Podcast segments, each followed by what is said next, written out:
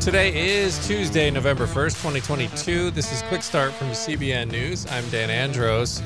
An evangelist taken into custody by the FBI. We'll have that top story and more on today's podcast. We're bringing news from a Christian perspective. Joining me as always, Trey Goins Phillips, Billy Hallowell from CBN's Faithwire. What's up, fellas? Happy uh, Mini Monday. Here yeah, we this go. week is just melt, melting away this week. Melting, melting away. away. melting away, just like um, your coffees and everything else that you're ingesting this morning to stay awake. So, another busy podcast, guys. Um, we are going to be looking at a church that's trying to get a revival going. Have the story there. Also, on the main thing, we're going to hear from a Christian baker who just won a major free speech victory. And th- this is a different baker. I mean, there's more of them out there. You know, we've interviewed uh, most of the ones that are having this happen to them, but then this is a new one. So we're going to hear that story as well uh, coming up. But first, we're going to go through uh, the news in 90 seconds. Danish evangelist Torben Sondergaard, who had filed for asylum here in the U.S. after being persecuted in his home country, was arrested by an FBI agent with the Joint Terrorism Task Force. He was told the arrest was for gun smuggling, even though he was never charged for that. The FBI later said that it was because his visa had expired. His lawyers say that doesn't make sense because immigration agents would make that type of arrest, not FBI agents from the Joint Terrorism Task Force. And uh, attacks against his ministry in Denmark began in 2016 when he was investigated by multiple Dan- Danish government agencies, everything from food safety to unpaid taxes. They found nothing wrong. And then they investigated his family when he began homeschooling. Can check out the full exclusive from CBN's Dale Hurd over at CBNNews.com. Former President Trump asked the Supreme Court yesterday to block the release of his tax records to Democrats. They've been trying to get those since 2019. And Americans who report tighter financial conditions since 2020 largely b- blame President Biden for their misfortune, according to a new midterm election survey from Bankrate. And Christians in Tyler, Texas, endured mocking as they came together to pray ahead of a pagan pride fest over the weekend held by self professed Satanists and atheists and so called heathens. And so those are just some of the top headlines. You can check out those stories and more over at cbnnews.com. Guys, this uh, pagan pride fest that happened and these Christians that went, that was uh, that was quite the scene. Well, you know, I think a lot of this is obviously there's there's evil at the core of a lot of it, but a lot of it's a quest for a spectacle. Right? Yeah. People love to make a good spectacle and to be at the center of it and to mock Christians when they can. Yeah, but also, you know, on the flip side of that, good for the Christians. One for for being willing to go out there and pray, but also for not making a spectacle of themselves, Yeah. right? For going and some of them went ahead of time before this even took place and prayed over the property that this event was going to be at. Some showed up for the event and prayed, but I mean, good for them for being willing to, you know, instead of I don't know, fighting back or, or Yeah, making it being into a food fight. Yeah. They were really they were prayerful. So Yeah, and I think that's one of the things we've talked about is how do we approach people like this who are hostile towards the faith and instead of viewing them as enemies per se, um, even though they are standing essentially against God, there's no neutral on that front. I mean, we have to look at them as essentially prisoners that need to be set free. Um, we were all essentially in that same camp at one point at when we were unbelievers versus when we were saved. So we have to have that mindset, and I think these Christians probably did. They're you know with concern for their souls, right, and saying, hey, they're they are um, basically slave to sin right now, and we're praying that Jesus would set them free. So. Um, I mean, that's a little bit about what I see when when I'm seeing stuff like this. Compassion over anger Yeah. and grace and love over anger. Not that you don't stand by truth, you always do that. But instead of having that first reaction be, I'm mad that these people are saying and doing and being the way they are, having compassion and grace Yeah. for them. All right, let's uh, head into our next story. And a California pastor is gearing up for a week long event called Rend the Heavens. Let's take a look at this unique effort. And so, uh, Billy, what's going on here?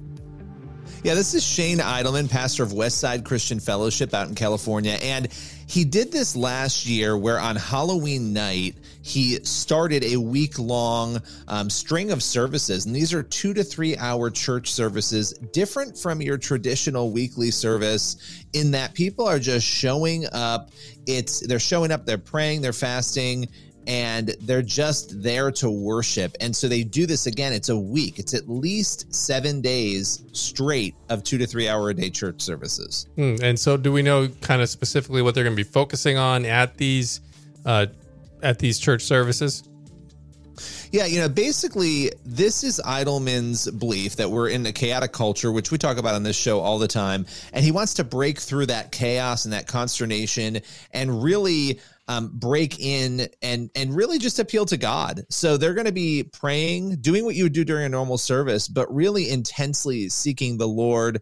He talked with us a lot about the fact that they they like to do this not even just once a year. They started it last year, but they try to do it every quarter. Um, where they have this week long, you know, service binge.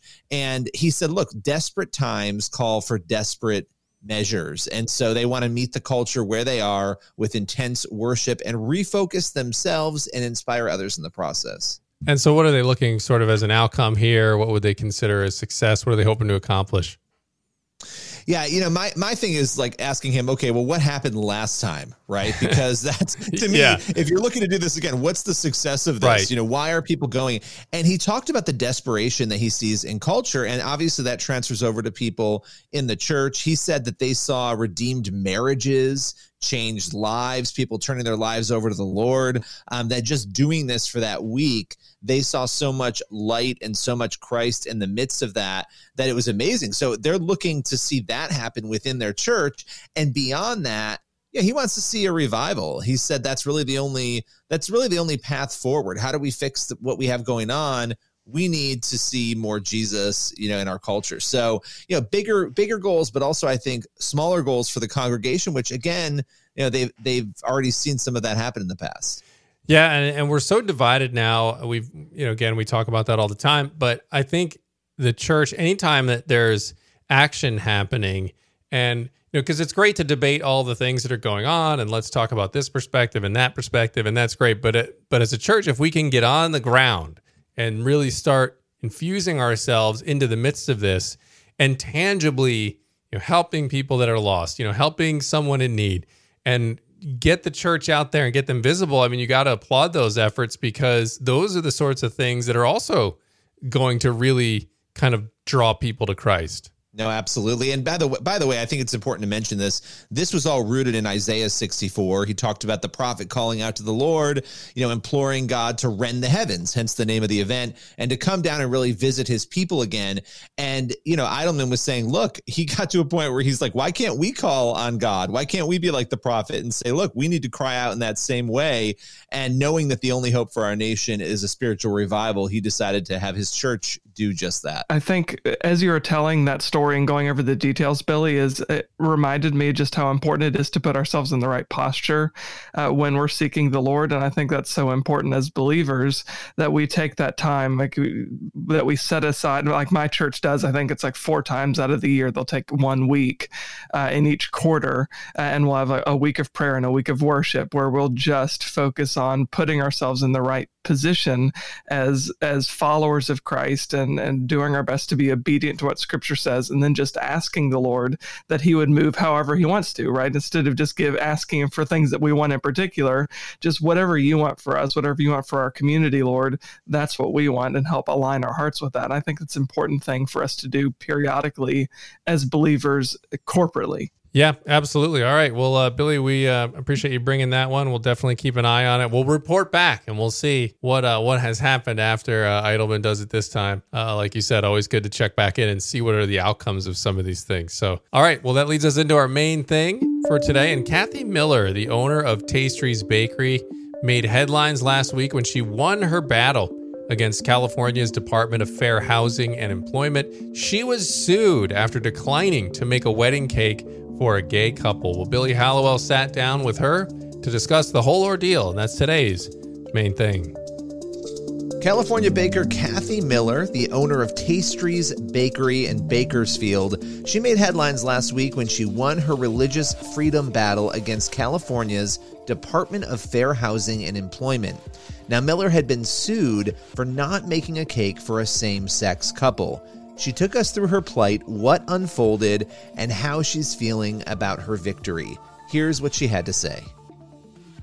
This case began five years ago and uh, that's when a couple came into the bakery and um, it was two men and two women and another older woman and they came in and i began my process of it takes about an hour to create the cake order form and discuss all the details regarding their cake and i thought i was talking to the bride and groom maid of honor and best man and one of their mothers. And then when I said, Well, who's the lucky groom? they pointed to the other girl. So that's when I had to say, you know, let me go get some more paperwork. I went to the side, I prayed very hard, and I asked the Lord to give me wisdom. And I just started visiting with them, and I told them I couldn't do their cake. And then after being pushed a little bit, I said, I'm sorry, I can't hurt my Lord and Savior. I can't participate in this this union because it's a sacrament. God says it's a sacrament between a man and a woman, and I just can't hurt my Lord and Savior. So I referred them to another bakery, and I told them that you know she's an amazing decorator, has great cakes, and um, the reason I chose her, personally, the reason I chose her was because I wanted to support um, someone who's a good decorator, but she's also part of the LGBT community. She's married to another woman, and um, I thought that would be a really good fit. And that worked. Everybody was happy, you know, up until this couple. And um, I was just really sad that this all happened so you had just to clarify that that's really interesting. So you had had sort of an arrangement where you were forwarding people on and you had done this before without any kind of issue or incident in the past? Correct. Correct. And How, i do have i do have design standards at the bakery and they're printed out and they're at my checkouts and they're in my binders. And it says I, will you know do I'll, I'll create any cake that is praiseworthy and honoring and shows kindness and love and happiness, um, but not something that is derogatory or that violates my Christian faith. And that's where we kind of had a conflict here. How did they react in the moment when you were explaining this to them and talking to them? You know, when when they, re- I'd love to hear how they reacted, and when they left, if you thought there was going to be a problem based on that reaction. I think both of us were very surprised. Um, I know I was shocked, and I know they were upset. And but I did not think that it would go this far. I did not realize that within two hours we would be bombarded by hate mail, death threats, rape threats. Um, the media was storming into our bakery. Um, there was there was it was quite quite sad what happened afterwards. And that was the day of. So that was going to be my next question because they leave the bakery and within hours, what happens? Take me through sort of the events that day and the weeks that followed. So I was teaching a cupcake cl- class to 20 different people. Um, it was a, a, birthday party, and uh, the phone was ringing off the hook, and I thought, "Wow, we're busy." And then I noticed that my my employees were crying, and they said, "Kathy, we need you right now." And I went back there, and they told me that they were getting horrible, horrible phone calls, and that the media was going to be there within minutes. And so we had to lock the doors at one point because the media was coming into the bakery and, and interviewing people in this parking lot. And once it got um, to that point, um, we we had to shut down for a little bit, and we had to shut down our media. Um, and every time we're in the news, it does, you know, go down to one stars again, but that's okay. Um, so continuously, every time this would come up, there was um, a dissension, you know, with the LGBT community. Unfortunately, um, it took until this verdict that uh, people came to realize that this is about standing for my Lord and Savior and, and living my faith in the workplace. And you walk in my bakery, there's crosses and Christian music playing and books and Bibles, and you know, it's a little boutique along with the bakery. So I'm not hiding anything. This isn't something that was made up. But how has it impacted business for you? it's kind of been um, at both extremes. People have supported us, encouraged us with emails and, and Facebook and coming into the bakery. We have people calling and saying, Can you ship us cookies? I don't care what you ship, we just want to support you.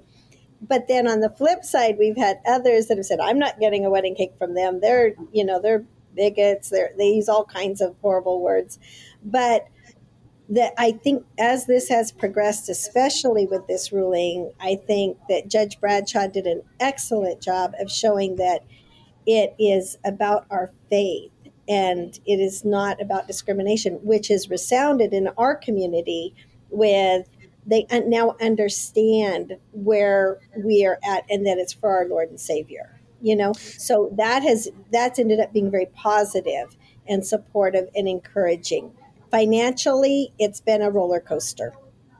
So, Kathy, final question for you here. What would you say to the couple? Because I know there's a lot, there's been a lot of emotion, a lot of difficulty, a lot of chaos, and a lot of media attention around this. But if you had this couple in front of you right now, what would you say to them? I would say that I'm very sorry that um, all this has happened. I hope that they understand um, that it, I was not trying to hurt them. I was just trying to live by my beliefs and my the, my love for my Lord.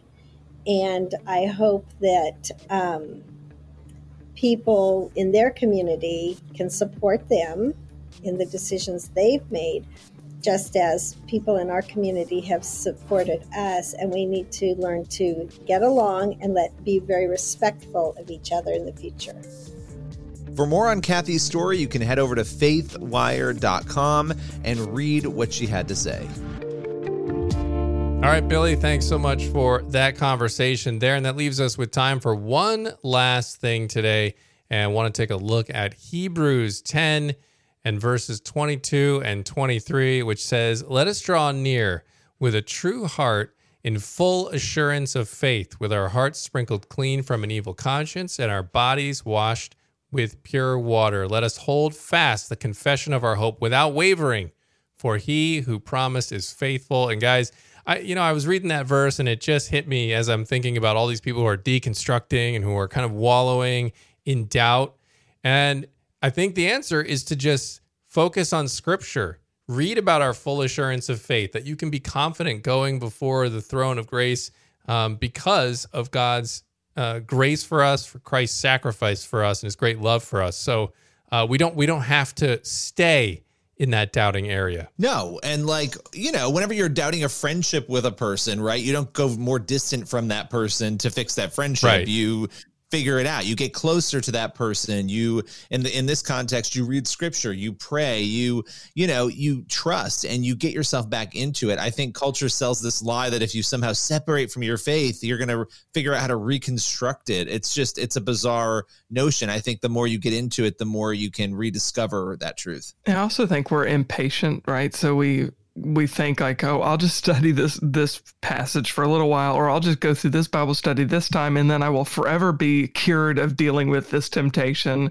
or i will i'll you know i'll be completely transformed. And the reality is it's a process. We have to be patient. We have to invest in a relationship with the lord in order to change. Like it's just the same way. Like you're yeah. not gonna you know start engaging in a relationship with your wife and think well why isn't everything perfect? Or your husband. It's like well get to know them better you know really engage and develop that relationship and the obedience becomes natural over time. And i think yeah. you know that's that's what's going to change us is consistency. Yeah. I mean and we're told in scripture to reread scripture to keep reading these yeah. things back to ourselves. Have have these things you know on our written on our hearts and kind of marinating on our hearts all the time. And uh, that's why we meet each week. That's why we continue to read the bible so that we can be um, reminded of these truths that God has given us that that can help us go forward with confidence and with uh, with full assurance of faith. So that's all the time we have for the podcast today. Lord willing, and that creek don't rise. We'll be back here tomorrow with more. God bless.